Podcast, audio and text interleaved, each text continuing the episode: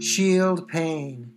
As Nico shielded the blows raining down toward his face with his forearms, he simultaneously bucked his hips up to disrupt the much larger eighth grader, to upset his balance and thus neutralize his powerful blows.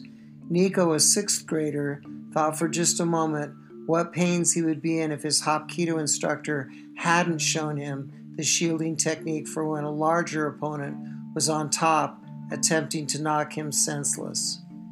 Still, shielding hurt, he couldn't deny it, and now he was ready for a change of scenery. All at once, Nico bucked his opponent's balance forward, hooked his arm and leg, and reversed his position, escaping easily. Although mostly unharmed, Nico's long walk home was one of reflection. His forearm still hurt, his pride was still hurt, and he'd probably have to deal with this schoolyard bully again.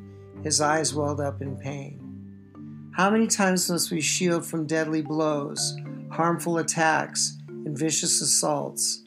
We save ourselves from harm through shielding, blocking, or escape, and yet we still feel the pain carry the bruises on the outside as well as on the inside. Just because we survive ultimately doesn't mean it doesn't hurt. It's okay.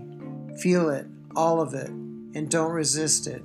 You survived, and even though you shielded, that's what warriors of life do. You still feel the pain. My name is Alan Hughes with Life Defense. Train with you soon.